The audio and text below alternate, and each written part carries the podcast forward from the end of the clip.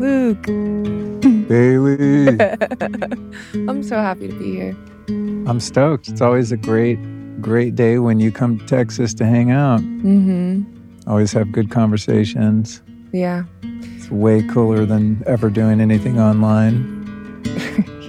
We had a, um, a fun day so far. We just uh, we just did the Teal Swan interview, Mm-hmm. which was super fun. One I've been working on for a number of years, and again another one that I just didn't want to do uh, online. I'd rather do it in the same room, which was a good move. Especially I, sitting here by a nice fire. the most beautiful environment ever. I was in disbelief sitting on that couch watching you interview Teal Swan. It's like my life is unbelievable sometimes. I've been watching her for like eight years. She introduced me to so many just teachings and understandings that, you know, they brought me to where I am today. Did you find? Um, I asked this because this is kind of a barometer of, for me, the authenticity and validity of teachers is when you're in their presence.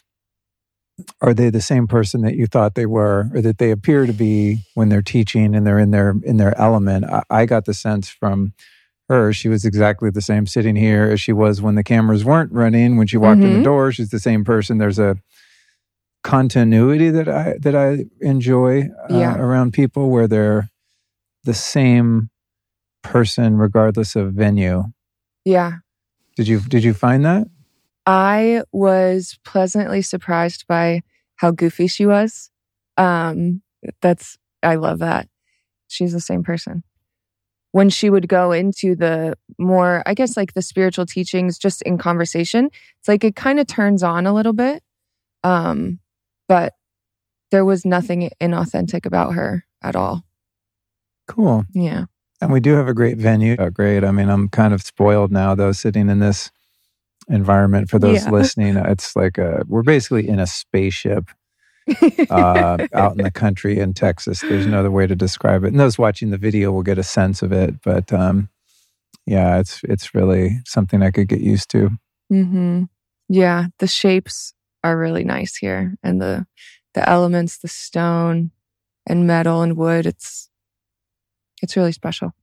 Yeah, it's weird when you go into an architecturally thoughtful structure because it makes you question why are all structures not designed and constructed in that way Mm-hmm. with thoughtfulness and intentionality. And of course, some of it has to do with the expense and practicality of it, but I think a lot of it is just human beings are inherently lazy and they want to get from point A to point B with the least amount of friction.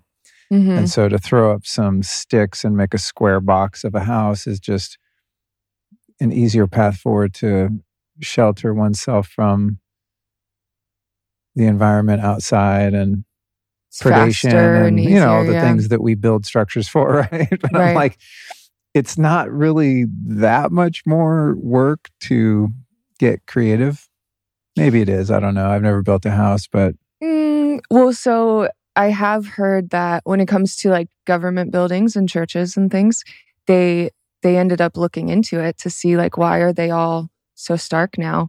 Um, is it the expense? And and it seems like no, the expense is is pretty similar whether you're making a beautiful structure or a a plain, um, you know, and a devoid of personality one. So. well that could go in a really interesting direction you got me thinking I you won't know take it there myself, but- like the space we're in is really beautiful and creative and Mhm. um maybe someone listening will have been present at Allison's ceremony circle and Dogon event. We had quite a few people here for that. That was the only kind of public event that that I've been to in this space. But um, there's intentionality to create a harmonious, inspiring, life supporting space. But it could be said, and we don't know for sure, but that um, the ugliness we see in some postmodernism could be intentional, designed with an intentionality, but rather mm-hmm. than to inspire, to actually dull our senses and create something um, that is uh, intentionally ugly. Yeah, so soak up and drain mm-hmm. creativity mm-hmm. and um, innovation instead of inspire it. Yeah, and uh, I'm sure many people listening, like you and I, have been geeking out on the Tartaria, uh, you know, like hidden history of mm-hmm. different cities and architectures and the mud floods and you start looking at history and, and you see there's yeah the yeah the uh, the world fairs and they're like oh these are just paper mache buildings we built in three weeks and just threw them up and then burned it all down it's like because yeah. uh, nothing meant anything back then yeah yeah it's or the like all these ancient monolithic structures were built by on the backs of human slaves or horse and buggies were hauling around all these giant marble pillars that are like 100 feet tall. It's just, it gets to the point, yeah. and I don't even know what you want to talk about today, but we might as well go off on this for a 2nd mm-hmm. It gets to the point where, for me at least, that you realize almost everything that we've been fed is some version of a lie. It's it's just like what is not fake um, I was it's so crazy. Our calendar's fake. The language, the Latin languages. I won't say they're mm-hmm. fake, but they're limited in their expression. There's hidden parts of them. Yeah, yeah. What we think of as space and other planets and stars is fake. Mm-hmm. Dinosaurs, the way we think of them, are fake. Fossil fuels. Mm-hmm.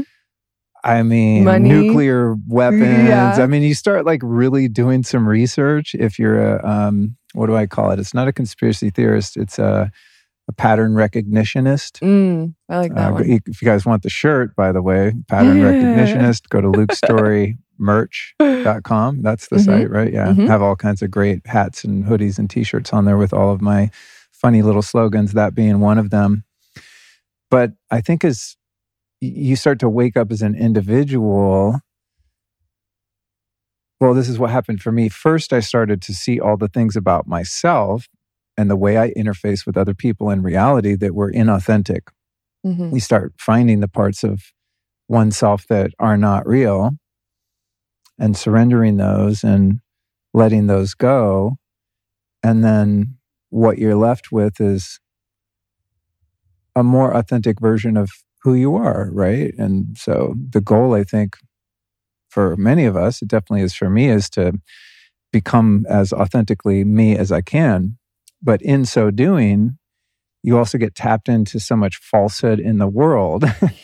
the reflection. Yeah, that's yeah. been that's been propagated. So it's a really interesting part of waking up to who who you really are as a person because you start to see that the person who was in many ways false and unconsciously living their life was also interacting and interfacing with a world that was also a projection of falsehood in many ways, right? So mm-hmm. you realize like, oh man, I've I've been living my life as someone that's not even me through coping mechanisms to deal with trauma or feeling like you don't fit in or wanting to fit in, whatever it is, right? And then you start to become more grounded in who you really are. And then you realize so much of what you've been fed or so much what you've bought into in terms of your worldview and history and the way things are or aren't, your perspective of reality has also been largely false. Mm-hmm. you know? And there's definitely a, um, I don't know, sort of a ongoing, sometimes macro, sometimes micro dark night of the soul when you're like, what is actually real? Oh, because yeah. the further you keep sort of pushing the boundaries of your perception and your reality, you find that so much of what we have been told is actually untrue. And so many of the things we believed about ourselves were untrue. Yeah. It can be really scary at the beginning of that. I think um, I was reminded of that last night. I I got in a little friendly debate about um, Alex Jones and and the things that he talks about, and um, I I saw this look on her face of just like um, she had to turn away from the possibility that that there are all of these systems working to create a reality that um, we're not aware of and and they're manipulating us and and there's so many things that are hidden from us. When it's massive like that it's so scary. Um, i think we did it you know a long time ago probably 10 years ago for me maybe more for you. Um, so so it's been a long journey but for someone who's just starting that can be you know world crushing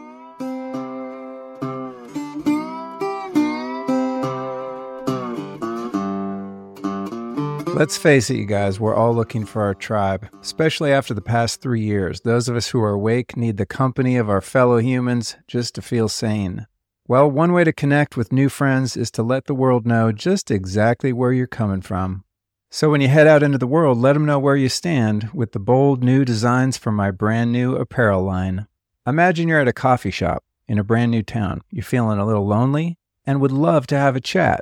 Then you remember you brought along your Don't Spike My Proteins tumbler from lukestorymerch.com. Just plop that bad boy on the counter and tell the barista fill her up. You might be surprised who gives you a wink and a smile. In any case, you've got yourself a hell of a conversation starter. And if you want to be a little less confrontational, I understand that. For some lighter fare, you might prefer to wear your own conspiracy analyst t shirt or hoodie and wait to see who approaches. If you feel aligned with the topics we cover on this show, we've got a grip of incredible designs for you to choose some, available on tees, tanks, hoodies, and caps for men, women, and even kids. So head over to lukestorymerch.com to see them all. Stock up and thread up. That way I'll know who my people are when I spot you out there in the wild. That's lukestorymerch.com.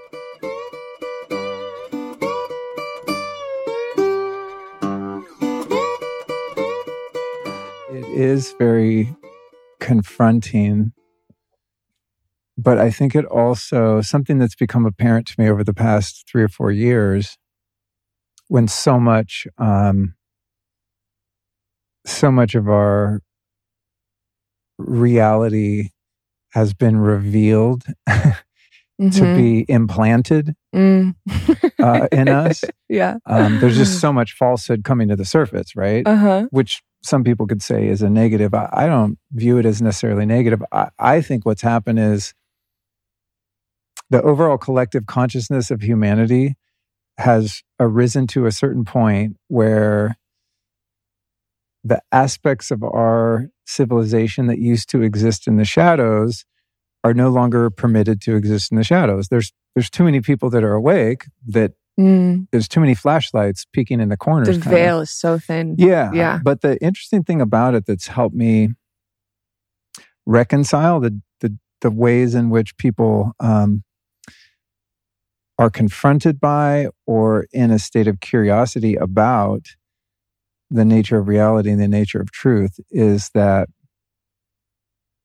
a lot of it's based on our innate hierarchy of values. So when I look at someone for whom the idea that there are any conspiracies or conspirators out there that are working against the uh, betterment and benefit of humanity, and they think that that's insane and paranoid and um, really fight against those kind of ideas or concepts you know, for an example would be someone who, you know, wears a mask alone in their car, mm. uh, for example. There was a part of me when I first started to see that that would be judgmental against them, sure, angry against them because they're kind of opening the floodgates for an authoritarian agenda that I don't want to participate in. And yeah. they're kind of what I would perceive to be the bootlickers who are mm. co signing all of this tyranny, it. right? Yeah but but I've looked at it and it's like when you when it when it comes to values and I'm going to broadly categorize people here and there are of course n- nuances in the way we perceive things and everyone has their own unique value system. But let's mm-hmm. just speak very broadly in in gross terms.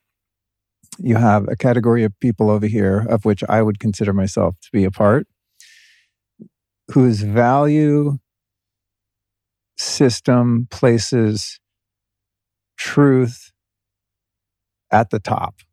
Yep. And I don't care so much if the truth hurts, whether that's a truth about the world at large or a truth about myself. Mm-hmm. I just have a thirst and a desire to know what is the ultimate truth of this human earthly experience. Mm. I value that much more than I value certainty, security, and safety. Yep. Then you have another, again, broadly categorized person who places the value of security, safety, and certainty over the value of facts and actual truth, right? Yeah. In other words, to that person, it matters more that things feel fair and equitable than they Mhm. actually are fair and equitable. because to face the truth, you would have to understand that in nature, things are not fair and equitable, right? There is a hierarchy of power existent in nature. Just look at predators and prey, for example, right? hmm So I would be before, and not to say that I don't do this a little, but I'm I'm growing um, in this because my value system is truth above all else, even if it hurts, and even if I don't feel safe. I'm willing to take that hit because I just want to know what is true and I want to perform my life from that perspective. I would judge the person over here who won't question anything, who just blindly follows orders, who's wearing the mask alone in their car or on a 100 degree day at the beach. And I would resent them or feel superior to them just because my perspective and my value system is different. And what I've been sort of unpacking is that I cannot choose my value system. In other words, it's not because of my own righteousness or my own inherent maturity, intelligence, or anything hmm is not at the root of where I attribute my loyalty. I attribute my loyalty to truth because I'm just innately that way. But it doesn't make me superior any better to the person who values safety, comfort, and security over all else to the point where they're willing to negate verifiable facts and truth, right? Mhm. It's just for whatever, some of it's probably nature, some of it's nurture. We just have predominantly different value systems. And so we're inherently going to have conflict in our worldview in our interactions because what's important to us is simply different. Hmm So I can't really judge or blame someone who holds a higher value on feeling safe than someone like I look at myself as someone who doesn't value being safe as much as I value what's true. So you're both right, is what I'm saying. Yeah. Both people are right Right. according to their value system. hmm But it also helps explain to me why something that seems so obvious to me, like a piece of propaganda or some mechanism of control of the government or whatever, anything, right? Any falsehood can seem so obvious to me. And even if I get fooled by it initially and I discover it to be false, I vehemently and instantaneously reject it as such. Whereas person B over here, I mean, you can show them fact after fact after fact, proof after proof after proof, and they literally cannot see it and will not see it and will fight against provable reality. So, in a nutshell, it's helping me with my own superiority complex Sure. knowing that I can't take ownership for the value system that is just part of my character. Hmm And I can't blame another person for having the value system that they have because they didn't choose theirs either. And they also can't change theirs. Like, if you said, Luke, I'll give you a billion dollars right now if you change your hierarchy of values to put being safe and comfortable over truth. I literally, I, I mean, even if I wanted to do it, I couldn't do it. and and for the past especially 3 or 4 years you wouldn't even have to pay me to do that it would be so much easier if i could have valued that more there wouldn't have been any conflict for us for people like us if we could have chosen to believe that safety was the most important thing and that that's what the government was doing for us like that would have been great. It would have been easy. Yeah. But so the the issue is, I think that the channels of information, the purveyors of news and the media, they understand these dynamics that I just described at such mm. a refined and sophisticated level that they're able to play both sides. right? My, me included. I'm mm-hmm. getting played all the time, yeah. but I think I know things. Right. Right. How do I know these things? Well, I, maybe I saw it on an alternative social media news channel, and now I'm caught up in you know the left and right paradigm, which I'm not. But let's just say someone who's like, oh, I'm going with truth. Well, who's truth and where are you getting that information, right? Because the channels of information, maybe not some of the independent ones like the ones we're creating right now that are just two people talking mm-hmm. without any agenda, right? We don't have any corporate sponsors that are making us push any particular ESG agenda or whatever, right? Mm, we're just like, nope.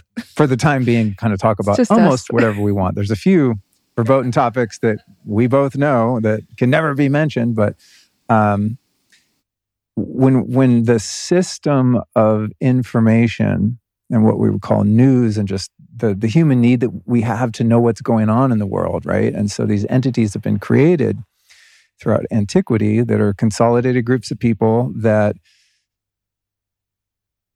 that report on what's happening in the world village and find channels to put that information out if the controlling entities that are putting that information out have such a sophisticated understanding of what makes the human psyche tick, it's very easy to manipulate us on either side. You can manipulate the person who wants safety and you can manipulate the person who wants truth mm-hmm. um, equally.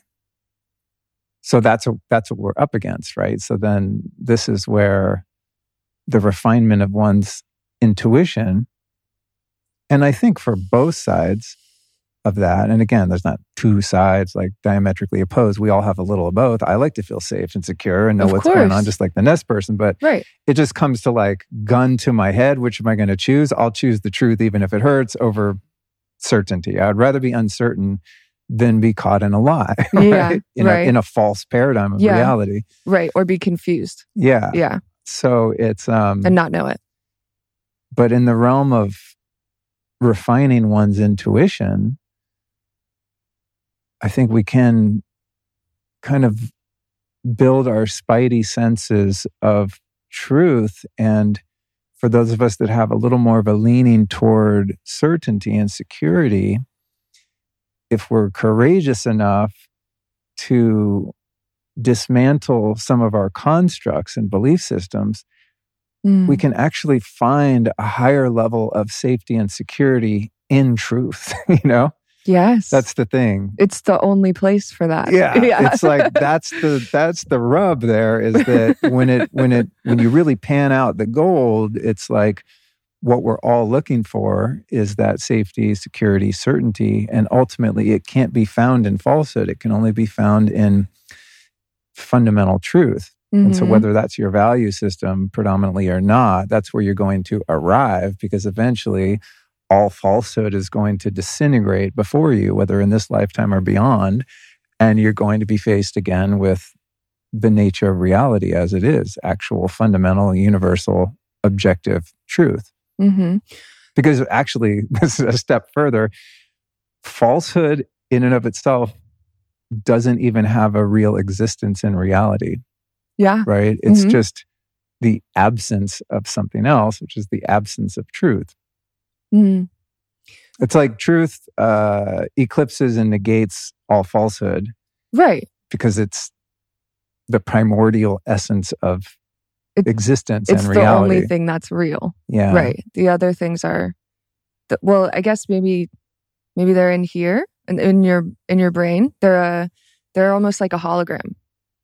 Like you can look through all these different angles and convince yourself that something is true, but but if you can actually see it, none of that exists. Um, but we've arrived in the place where I was planning to take this conversation anyway, which cool. is, of course, as we normally do. Fun. Um, about how we are constructing our own realities. Um, and how can we be aware of the building blocks that we're using uh, to create our reality? You talked about our thoughts being implanted earlier. Um, I would love to hear about how that affects the world that each of us individually live in. Well, our reality is created solely by our perception and our interpretation of our perception. Say I get a poor night's sleep. Uh, I'm stressed out. I have some conflicts in my personal life that are unresolved. Mm. And I leave the house in a state of irritation and anxiety.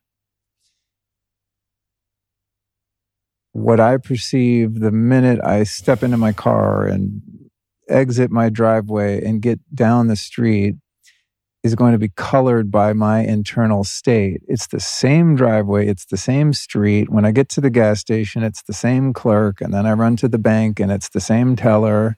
Go to the grocery store, grab some food, it's the same cashier. Mm-hmm. Right? Objectively, it's one reality and one world that I'm interfacing with, but it's going to be colored by my internal state because that's what's creating my interpretation of it.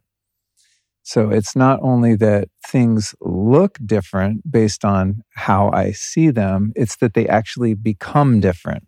Mm-hmm. So I go down the street, I have to stop at the crosswalk because there's a little old lady with a walker, and I'm pissed off at that old lady because she's in my way, mm-hmm. right? I go, God, man, why are these? People pay attention. I'm irritated by that person, right? And then I get to the gas station and you know the pump won't work and i'm pissed off so i got to go inside and you know something's wrong with my credit card and now the person behind the counter is an idiot. Why don't they do it my way? Why are so many dumb people in the world? And so on and so on right? Mm-hmm. it's like i'm having an adversarial relationship to reality and to the people that um, that reality is comprised of so it's not only that I'm viewing the world as adversarial, I'm actually in the moment instantaneously creating a world that's adversarial, right?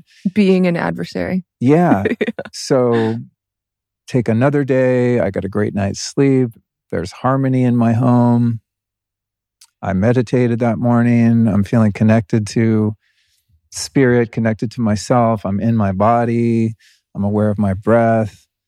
I have a high level of presence, self awareness. I'm in a witness observer perspective. So I'm keenly and instantaneously aware of sensations in my body, chemical reactions in my body, hormones, neurotransmitters, thoughts.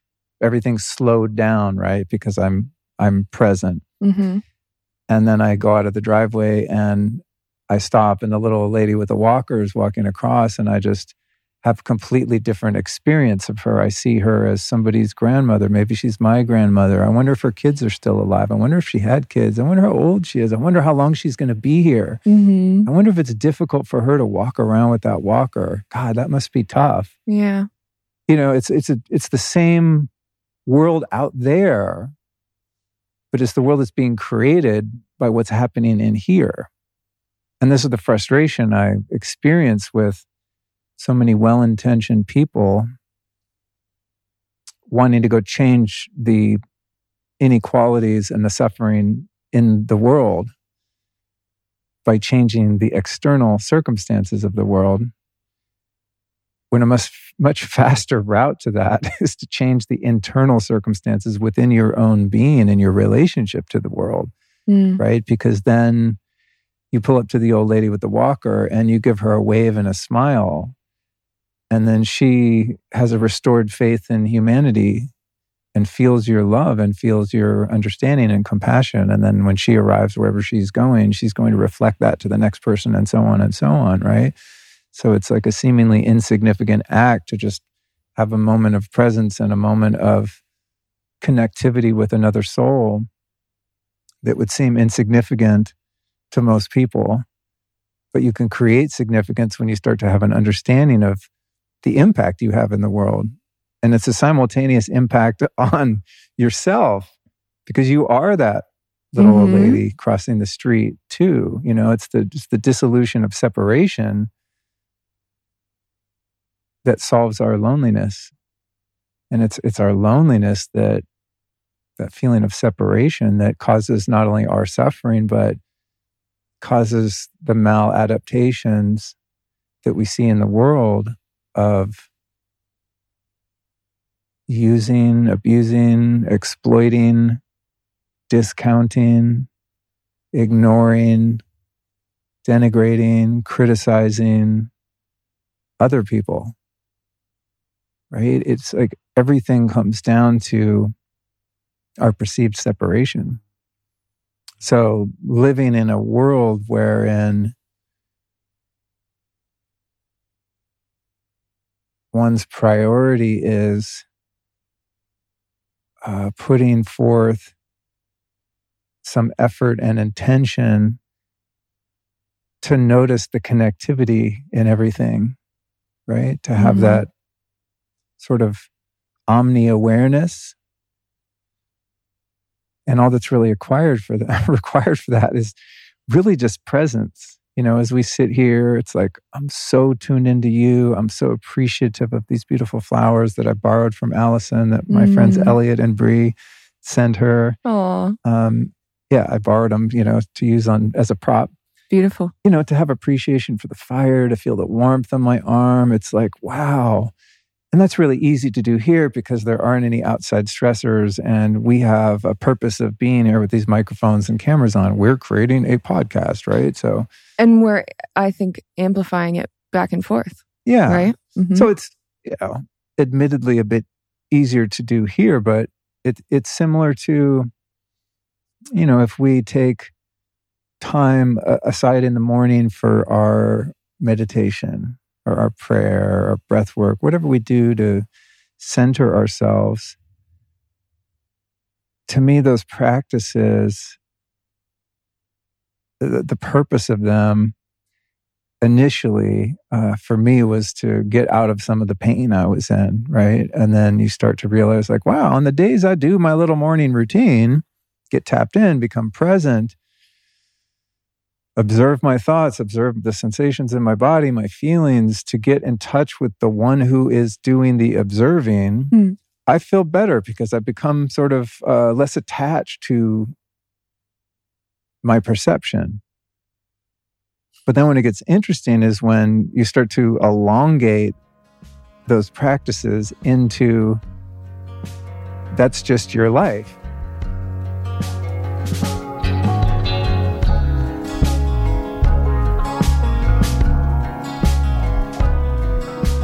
Well, it's winter again, folks. That means there's less sun to be had and less time spent outdoors getting that blood moving. Now, for a lot of people, this can lead to depression. I know it can for me. And it makes sense when you realize that sunlight switches on serotonin and hormones like endorphins, too.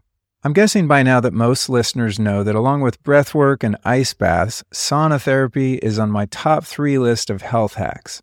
I do them just about every day and especially during the long, dreary winter months, where getting the right wavelengths of light and a good sweat is key to my mental and physical well being. So when I can't get enough sunlight outside, I bring the sunlight in with my Amplify Full Spectrum Sauna by Sunlighten. Research shows that infrared saunas can have a positive effect on mood, helping to alleviate depression and anxiety. And regular sessions can also lower cortisol levels, reducing stress and increasing mental clarity and focus. There's a ton of science on infrared therapy, but I also go by how I feel. And when I step out of my Sunlighten, I always feel super chill and ready to tackle what's next. So bring the healing powers of infrared light into your home with the highest quantity and quality of infrared available. Visit get.sunlighten.com slash Luke Story and use the code Luke Story to save up to 600 bucks. Oh, and also check out the Life Stylist episode 477 with Sunlighten co-founder Connie Zack. With 25 years optimizing the sauna game, non toxic materials, and barely detectable levels of EMF, Sunlighten is absolutely the way to go. That's get.sunlighten.com slash Luke Story. And don't forget that code Luke Story to save up to $600.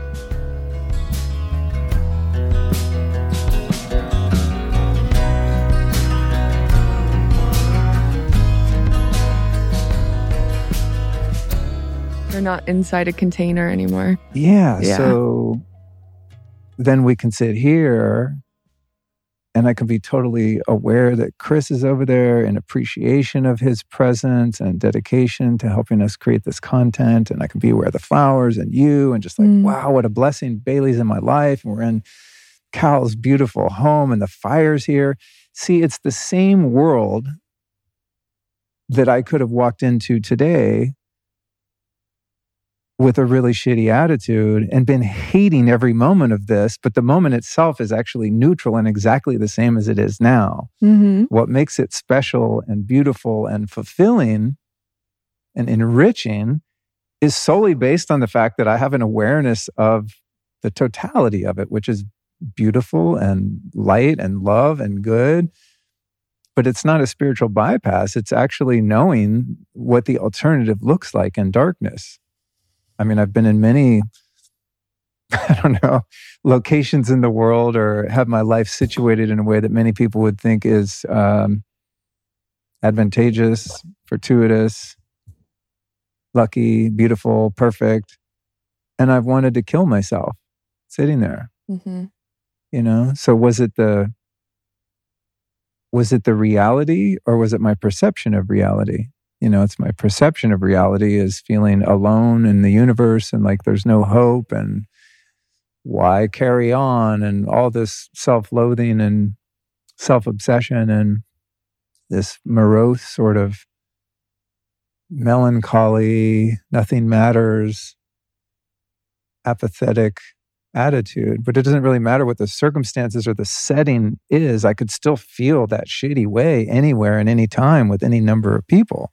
Mm-hmm. But in building the resilience of presence and practice, what I find that's really encouraging and, and keeps me going is that even if I fall for the temptation of letting my perception go to shit, I know that I have the power to bring it back into this reality. And the times for me over the years, the past few years that it, that it goes to shit, meaning I go dark, I go negative, Mm-hmm. uh, is very short comparatively to where I used to go back in in the day. Um, I had no sort of agency over my perception and my reaction to the ongoing dramas of life, and I would go into a dark place sometimes for a really long time, months, then maybe a few years, get it down to weeks, then get it down to a couple days Mm. you know, in a Mhm. funk, like a dark place. Yeah. And then, And cycle down there. yeah, and then it's maybe you have a couple bad hours. Of course, bad and good is all subjective and open to interpretation because it's all good in the end. Like if you're cultivating these practices, then um, you're able to use it all, like the the dark and light parts of yourself and your life experience. But now, it's like if my mind goes to a dark place or I go negative, um, I don't I take it much less seriously and so it doesn't really have teeth. It doesn't really Sure. last, you know. Like Right. just this week I was in California and you know, was in a uh, workshop and uh, it was hard. I was learning a lot very difficult content and uh, information. It was outside of my skill set and expertise and I was hanging in there and then I got a call that I needed to be back here like now. Yeah.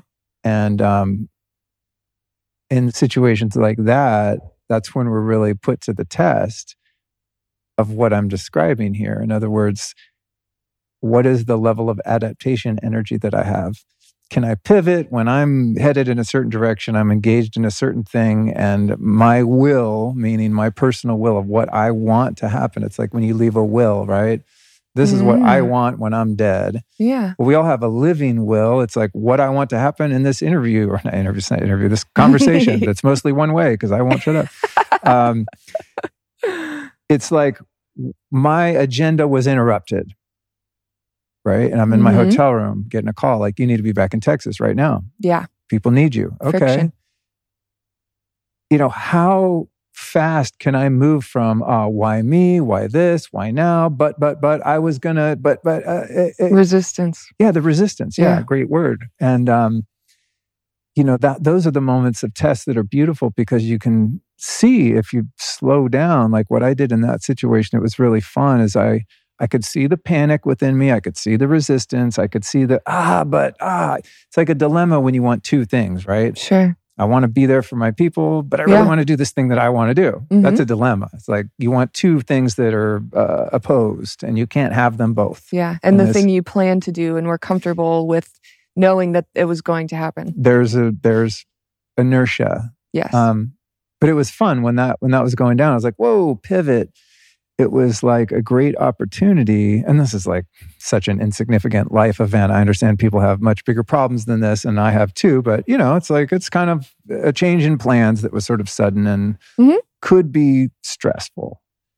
But I saw that, okay, this is where I could kind of go dark and freak out, at least get a bunch of anxiety or panic or just stomp my feet because I didn't get my way and now I have to do things a different way or whatever. But it was a really cool experience to just calmly open my laptop, go to Aw. delta.com, send a couple messages to you and Yeah. the team, and just, okay, let me see if I can actually just stay measured and deliberate and think clearly and set my emotions about this decision and this dilemma of sorts to the side and just breathe, be present and level headed, and just take the next indicated step. And, um, and everything worked out beautifully. And, you know, it had a lot to do with, with you guys helping too. And just, I had support. Thankfully, I wasn't just on my own trying to figure it out.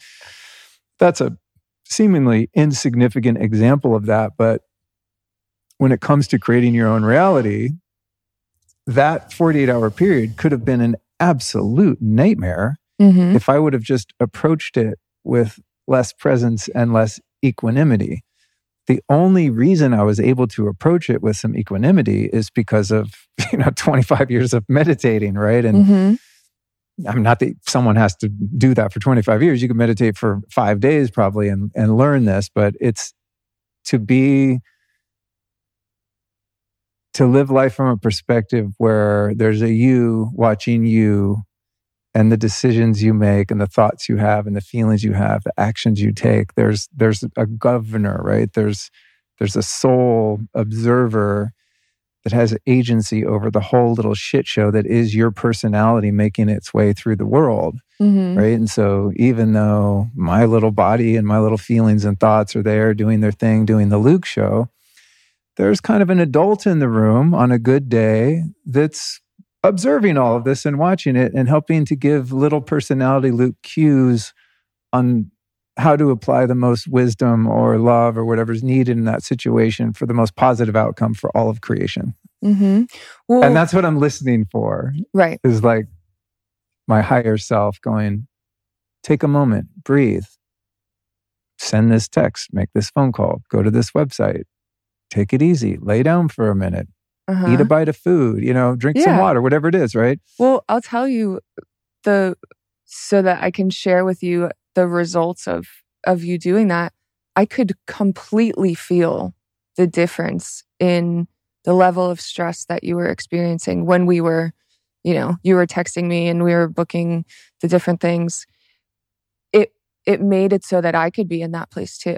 I was calm. I wasn't worried about you. Like sometimes things happen and and I'm like, "Oh no, Luke's stressed out."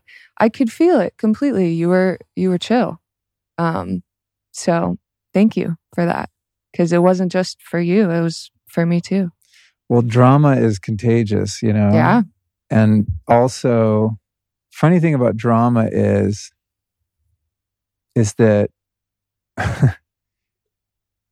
we we all need attention right and when we're going through something difficult we need more attention right Yeah. we need that sympathy we need someone who can see us and understand us so Yeah. And love. something i Love you. observe with myself is like sometimes creating drama to give everyone else drama so that they're there for me and i don't feel alone in my drama Yeah. right? it's like misery loves company i guess is one way of saying that Right. so it's funny because when I was messaging you guys, like I felt like I was being kind of a little panicked and urgent. It wasn't until hindsight I look back and I go, actually, Luke, not bad. You, you did all right. Like you could have Yeah. really flipped out at such a sudden change. And, Yeah. and just I have such a hard time with travel and rental cars and different airports. Like I'm very controlling about the way I Totally. travel and I want the shortest flight with no layovers. And, you know, I just really have a hard time with flying around. Mm-hmm.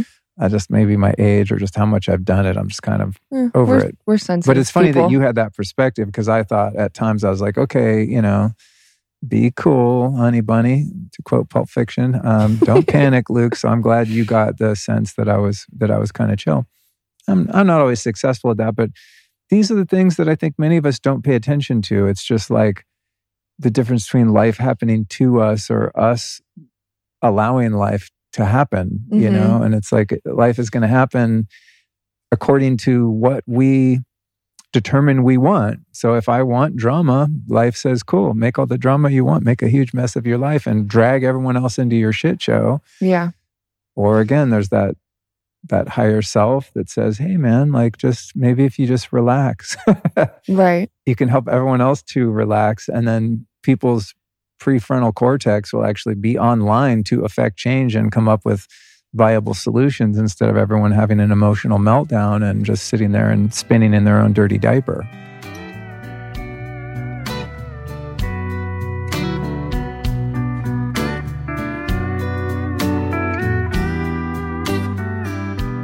I recently signed up for this subscription service called Quantum Upgrade, and it's been a major game changer for my energy, EMF resilience, and the overall feeling in our home. Let me explain how it works. Quantum energy is the energy that supports all life in the universe. It's nonlinear, non local, and has an immense potential for health when it's harnessed and directed to you or into your living environment.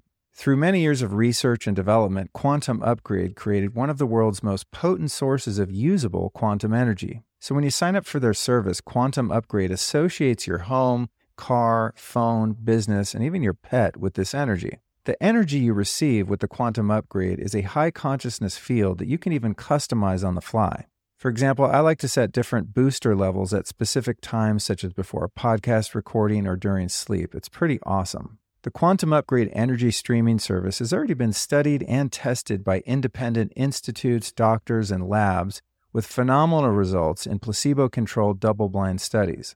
It's been shown to improve red and white blood cells and even reverse stages 1 and 2 of blood clotting in only a few minutes. You can try it right now risk free with a 15 day free trial by visiting quantumupgrade.io. All you got to do is use the code Luke15 to activate your free trial. Again, you'll find it at quantumupgrade.io.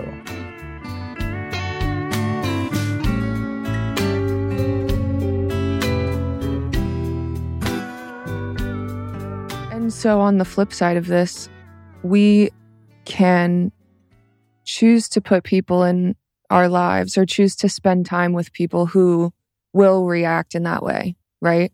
The people who will be calm and and listen to that higher voice.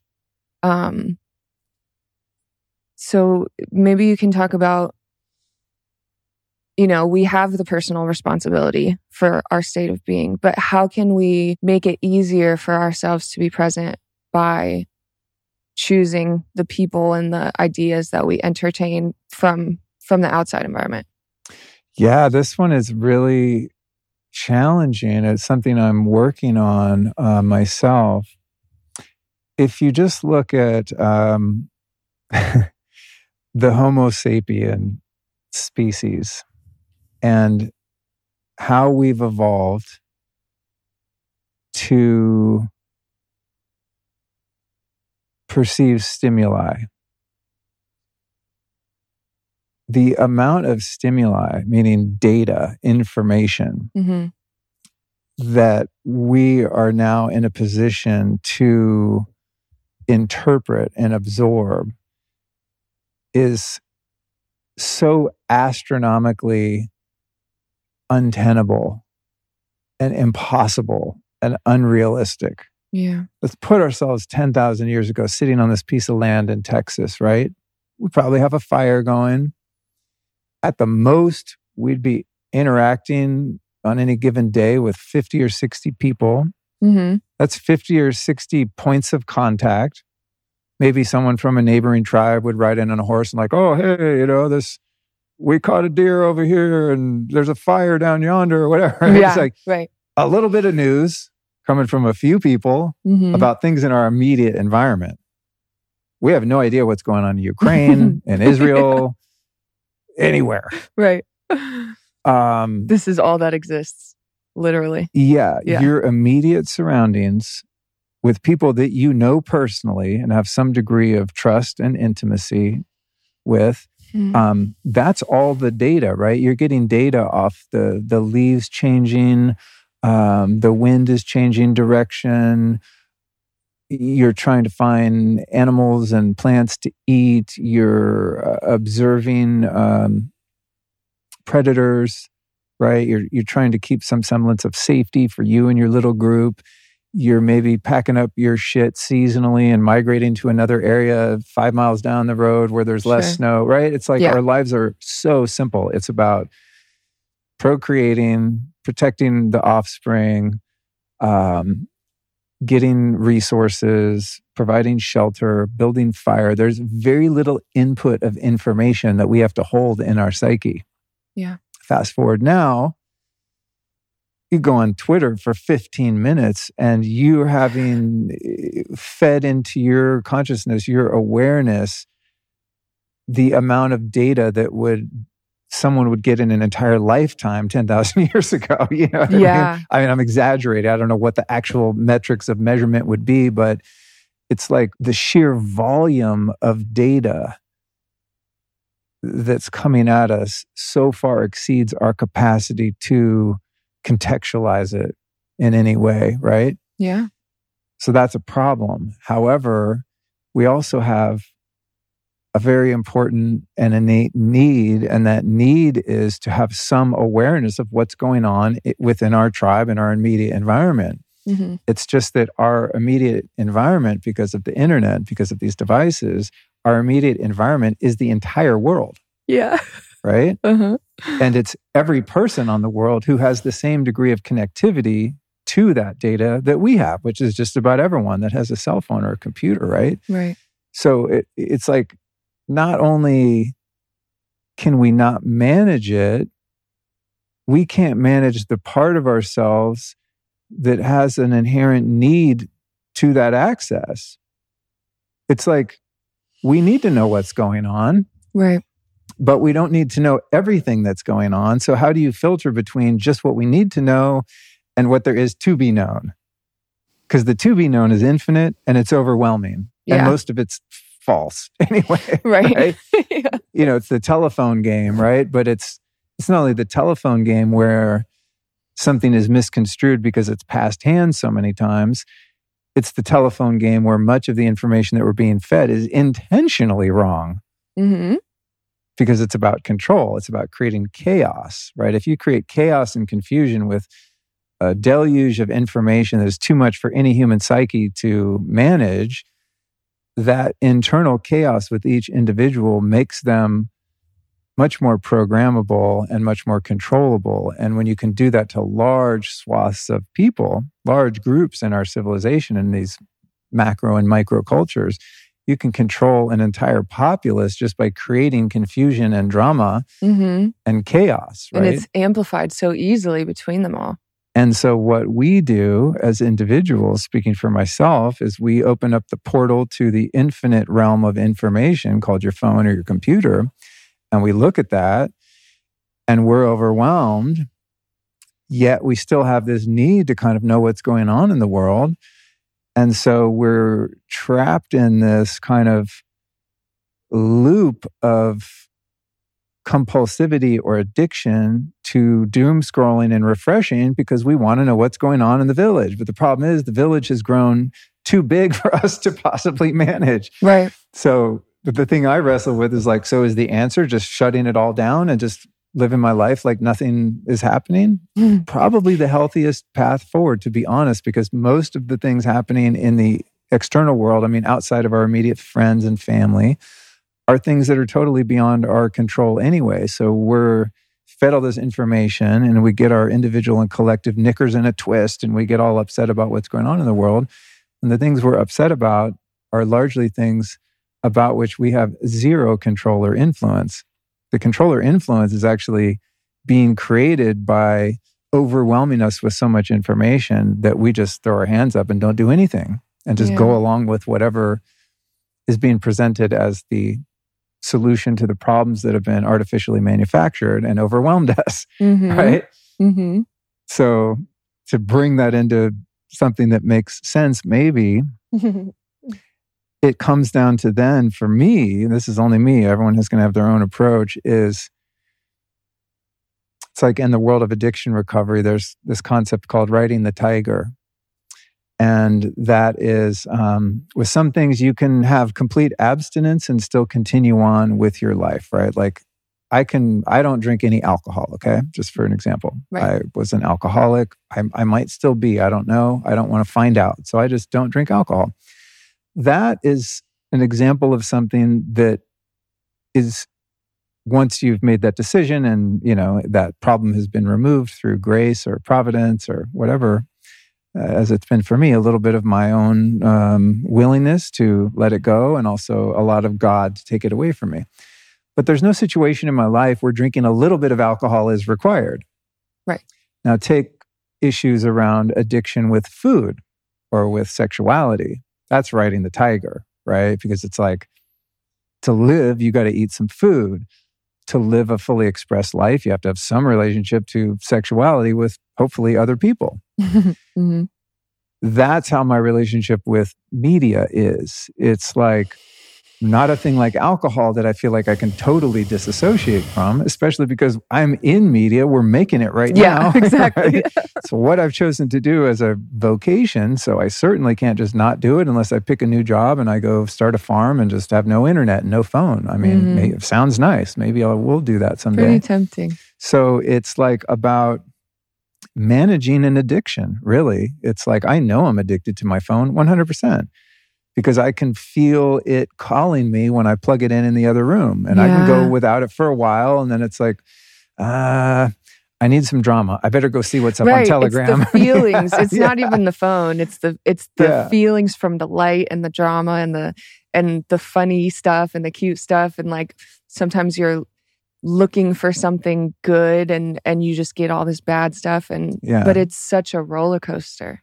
it's a roller coaster of dopamine and serotonin, right? It's Mhm. it's our internal reward system, Mhm. right? It's like we get those little pings of things that feel good and we have an attraction to them, but because of the way the human psyche is wired for survival, we also have an equal pull and an equal attraction to bad news right? Mhm. The negativity bias is like we want to feel safe and secure in our environment. So we actually do want to know the bad news and we should want to know the bad news because that's how we know, you know, there's a fire coming over the hill. Right. Someone rode their horse in and said, Hey, heads up, move your camp. Yeah. If we don't listen to the messenger, then our camp burns down, right? Mhm. So this is like part of the human operating system. So it's a riding the tiger thing. It's like, okay, how do I be open to the messenger coming over the hill to tell me about the fire, but not be obsessing about it and checking for him every 30 seconds? You know, ooh, I thought I just heard, I thought I heard some, uh, some hoof steps. you know, it's Yeah. like, so it's a, it's a, it's a complicated and complex predicament that we're in of having our finger on the pulse of what's happening, but not having our entire experience colored by that pulse, knowing that much of what we're picking up from that pulse is actually untrue. So it's a very complex problem. It's not only that we get too much news and too much stimuli, it's that a lot of it is actually meant to addict us and meant to scare us and meant to create chaos to control us. Mhm. So that becomes a really interesting practice in um, wearing the world like a loose garment of being in the world and and not of the world. And for me, um, practices like meditation and observing my own internal landscape and my my reactions to sensations in my body, to emotions, to feelings, to the types of thoughts I have, to observing when a thought is telling me, "Oh my God, humanity's screwed," or "Oh my God, they're going to get me," "Oh my God, I'm going to die," you know, whatever it is. That's helpful. What's I think been and this is just my experience. I'm not recommending this for anyone literally, but I'm just being honest. In my experience, going to places with plant medicines and psychedelics where I've experienced brief moments of what might be called super consciousness or hyper awareness, or moments in which the constructs of my intellect, ego, persona, my individual experience of who I am have been disintegrated temporarily um, to the point that it feels like there's not a me there anymore. Mm-hmm. Um, some people call it an ego death. I mean, there's a million different ways you could say it, but it's like if you die before you die, when you die, you don't die. yeah. Coming back from those mini deaths and those micro deaths coming out of an experience like that and realizing, oh I'm still alive. Like I'm breathing, I'm in my body, things are starting to normalize, I'm reintegrating, I've been disintegrated, like we talked about on our last um, conversation. Mm-hmm. It's like I'm starting to put the pieces of my persona and my, my reality and my worldview that I'm putting that all back together so I can kind of function as a person again. Upon the disintegration and the reintegration, what I find is I'm much less attached to what we would call the real world, right? Yeah. It's like he's here, but he's not all there, you know, kind of thing, which is really cool, actually. Freeing. You know? Yeah. Yeah. It's really cool because then, especially with with Bufo, that's been a mm. pronounced after effect that there's it's kind of like a BCAD kind of thing in my life, right? It's like, oh, there's pre Bufo, there's post Bufo. Oh, right. Yeah. Um, in that one realizes that not only is the world I experience subject to my perception of it, and that that perception is malleable and under the influence of my will, meaning like what I want to see in the world, I can actually create but also that whatever it is is still just an interpretation, you know? Yeah. And when you explore different dimensions of reality in that way, it makes all of them seem a little less serious and a little less concrete and tangible. Even this one that our senses tell us is so real and so tangible, there's still a part of me that's sitting here in this very real material world in this house, literally right here, there's still a part of me that knows I could close my eyes and all of this is just gone. It doesn't mm-hmm. even exist. It doesn't mean that nothing exists. It just means this isn't all that exists. Right. There's other planes of reality that are as real when you're accessing them. It doesn't mean that when I come back to this material world that that one wasn't real. It was real. It's just sort of different um, level in the strata of the experience of reality. So I can be here and go, oh my God, this chair feels amazing. I'm in a body, my heart's beating, Bailey's right there, there's a fire. This is awesome, but there's much less attachment to this being the only realness and the mm-hmm. only reality. And then we get to dance and play. Yeah. And then you know, it's like, okay, cool. Here comes the war planes and it's all ending it's kind of like oh man i hope i hope we get to stick around here but i'm, yeah. I'm much less attached to that Be- because of this ongoing process of surrender right that's really right. what i'm getting at is um, surrendering to the fact that um, what we're attached to isn't really even there in a hmm. sense, you know? Mm-hmm. so life becomes much more of a play. It's much more fun. Like I said, you can dance. Like you can dance with this. And what I find to be so beneficial about that, going back to you know my plans changing and like a stressful situation yeah. being imposed on me, or so it seemed, is that even in that situation, there's like a part of me that gets very serious and stressed out and like, ah, oh, I got to solve this problem.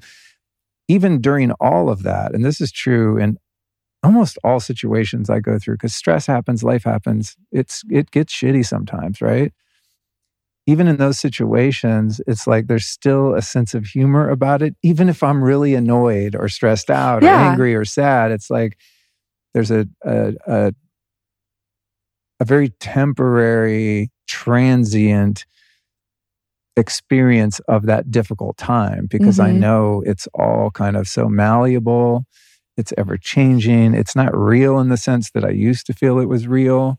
So even if I'm having a little temper tantrum or a difficult thing, there's still a me watching the Luke show, kind of going, oh, okay, yeah, have your little moment, your little drama right here. But mm-hmm. let's just remember that it's all ephemeral and actually just kind of like it's all a dance it's all it's all and, a play and and the degree to which you suffer is the degree to which you believe in the story right well when you took you've we've taken the blinders off so now that is not the only thing that exists because i think that's what that's what can get me in that stressed out feeling is if it's like this is the only thing you're looking at. But once you've expanded your perspective you know how temporary it is and how much more is is in your periphery and and behind you um, and outside of you. Like this isn't the only thing that matters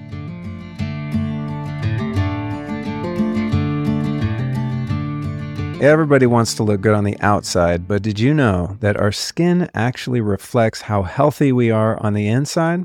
Our skin is also one of the key routes to getting rid of toxins and taking nutrients into the body. That's why I want to clue you in to the purest skin health company on earth. It's called Alitura Naturals. Alitura's products are designed to cleanse and detoxify, as well as add moisture and regenerative nutrients with zero chemicals. Alitura was created out of desperation when its founder, my friend Andy Hnilo, found his face unrecognizable after getting hit and run over by not one, but two cars. He was an actor and model at the time, so he was eager to recover his appearance. So he went on a mission to self heal his scars and abrasions, tracking down the world's most potent, natural, and holistic ingredients. And as a result, now we can all benefit from the fruits of Andy's quest.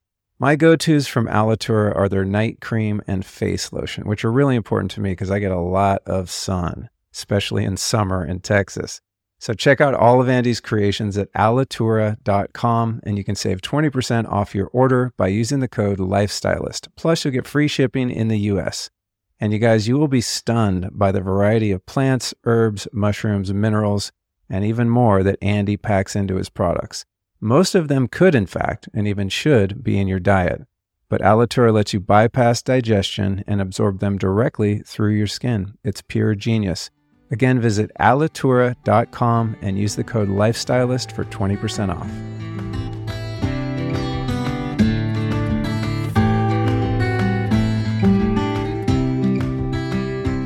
When we can have the awareness that what we perceive to be this moment in time is only limited by the fact that we're in a body whose senses are the demarcation of this moment in time.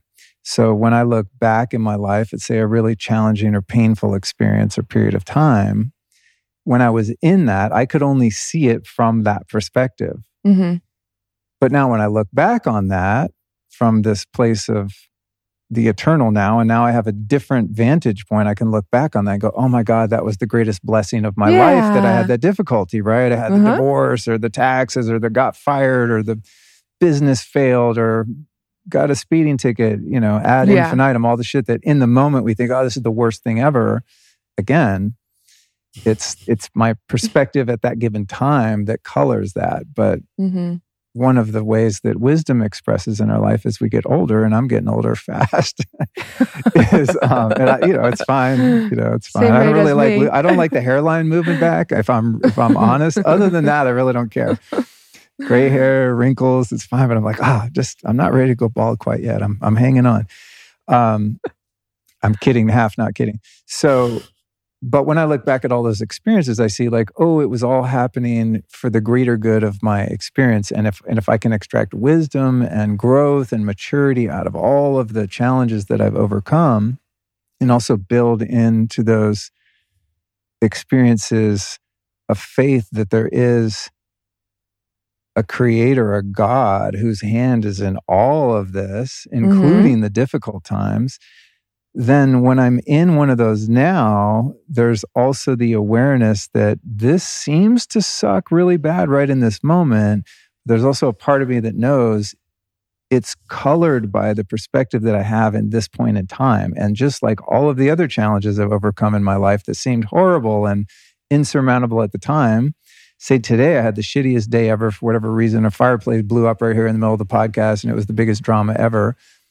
Three months from now, a year from now, 10 years from now, 20 years from now, I'll look back on this and laugh because of the purpose that I was able to derive from that and the positive impact that it had for whatever reason for the things that transpired after said bad labeled bad event, right? Mm-hmm. So we start to get perspective and then you realize, wow, everything in the past and the present and its impact on me is solely viewed by the labels I give it and the um, the meaning that I attribute to it. And when it gets in that, then life becomes really fun because you can even be in suffering and know that that suffering has a purpose, no yeah. matter how bad it sucks, mm-hmm. right? Because it's part it's part of our experience. But the level of suffering is dependent on how much belief and energy we give it as being a negative.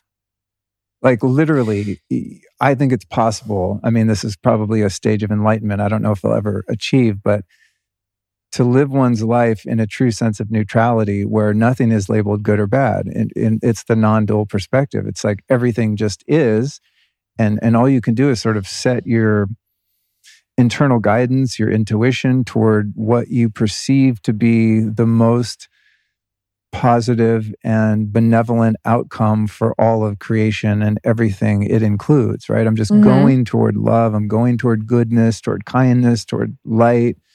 It's like I'm aiming toward that, but because I'm not God, I'm just an aspect of God. I don't know what's going to get me there. So every situation in which I suffer could be the greatest gift of my life. I just don't know it yet. Yeah. So the the job for me then is to be willing to experience discomfort or pain or what we might call suffering, but to have the higher perspective that it's very possible, if not likely, if not even automatic, that there's some benefit to be had from it, even if it's just an important lesson to learn and what was required to learn that lesson was a lot of discomfort in my body and mind. Mm-hmm. you know it's still worth it right? It's like grist for the mill. There's there's a purpose to the suffering and when suffering has a known purpose it's not really suffering anymore. It's just like wow it's an uncomfortable feeling in my body. It's some dark thoughts. It's some emotions that i wouldn't consider preferable but it's doable and it's surmountable. It's not the end of the world. It's just like it's a rough patch that's giving me an opportunity to grow and evolve and expand my capacity. I think a lot of times those situations they guide me towards more truth. You can look through the reactions that you're having and um, it's usually the thing that you don't want to look at the most. That's where you can find the truth. You just made me think of something so whenever I talk about stuff like this, it's like I really aim to come from a place of personal experience. Mm-hmm. In other words, talking from something rather than about something.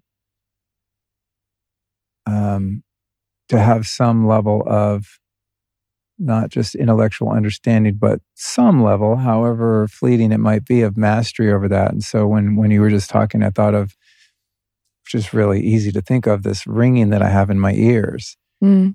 And that's a great example of something that I have in my life right now that I really prefer was not the case. And I'm doing everything I can to try and change it so that I can experience quiet again, right? Silence Yeah. again.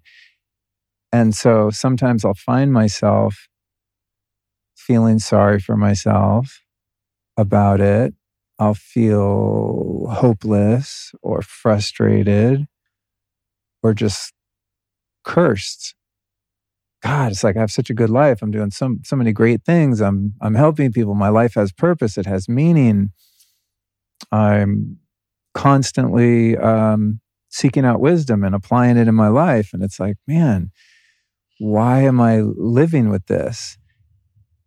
Um, because sometimes, you know, to be totally honest, I mean, this is rare, but there will be moments, uh, they're fleeting, thankfully, but there'll be moments like, yeah, if this is the way it is, like, I'm not really interested in staying here, if you know what I mean. It's not like I'm going to go Yeah. kill myself, but I'm just like, ah, I'm good. Like we we did a lot of work in this incarnation. I'm ready Mhm. to start in a new body or a new plane of reality somewhere else without this goddamn noise in my head. Yeah.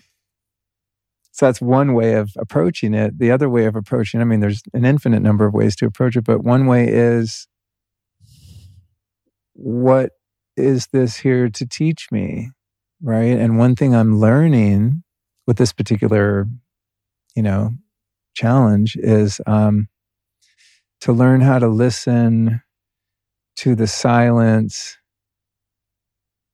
that exists before sound arises from it. Mm. So what I focus on is like, that's what I hear 24 7, right? To varying degrees of volume. Yeah. But I wouldn't hear that sound if there wasn't a bedrock of silence from which that noise is arising. A space. Yeah. So Yeah. then that gives me that gives me an opportunity to see when I've left the presence of that silence Mm. from which all sound emanates. So I'm focused on the sound way up here, but way beneath that is the substrate of reality, the substrate of creation that's just Mm. What came prior? that's that's Yeah. where the quiet is and that quiet is always there. It's just we notice noise because it's sort of superimposed over the silence that exists underneath it but the silence is still there like we hear the buzz of that fireplace. The only reason we hear that is because there's silence behind it and underneath it right? Right. it's emanating from a field of silence. It doesn't mean that because i hear that noise the silence is no longer there. It just means i've chosen to put my attention on It's what's It's coming out of it rather than from where it originates. So that's, I mean, that's a great practice, right? So that's one one of, of many examples of seeing something that could be perceived as um, a liability, um, a disability, a handicap, a curse, to seeing it as a reminder that there's more work to do and mhm. man if i mean if if you can't i don't know what i don't know what one would do if you can't um contextualize challenges or difficulties in that way because then it just seems like life is not fair right? Yeah. and when life's not fair then that leads to apathy because it, it it brings about well why even bother man? You know what i mean? Mhm. it's like why why even try? That's apathy. Apathy is a really low state of consciousness. That's like way beneath guilt shame you know maybe those are the next up and then you get to you know anger hatred i mean you're getting higher you know i mean It's apathy when, is when you don't care about anything and you don't care if you live or you die right if- that's a it feels like a goop. You're like it's so gooey, and you're just like stuck in it. To claw your way out of apathy is is that's hard. it's a very dark place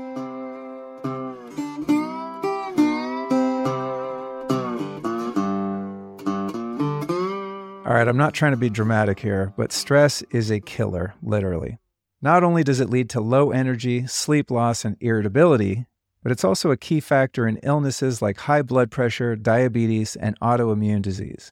And with more than 80% of people saying stress is affecting their physical health, I'd say we've got a real situation on our hands here. Well, thankfully, our friends over at Just Thrive Health developed a way to safeguard us from the silent killer. And this one, I assure you, is truly safe and effective. It's called Just Calm. Just Calm's exclusive mood lifting blend is clinically proven to help you relax and breathe easier in as little as four weeks. It's chock full of a special mood biotic strain of probiotics called B. longum 1714. And multiple clinical studies show that it helps you maintain balanced cortisol levels, promotes vitality, supports better sleep, and encourages a healthy mood. Just Calm's also formulated with three targeted B vitamins proven to help maintain gray matter and support optimal neurotransmitter function. So just punch up justthrivehealth.com and use the code Luke20 to save 20% off a 90 day bottle. And Just Calm is designed as a companion to their amazing spore based probiotic. And while the probiotic addresses the root cause of chronic gut brain conditions, just calm busts through stress, and it really leaves me feeling cool and in control no matter what life throws at me. If you want the full details on what makes Just Thrive special, make sure to check out the Life Stylist episode 499. And for a steady, chill, more relaxed you, visit justthrivehealth.com and use that code Luke20 to save 20%.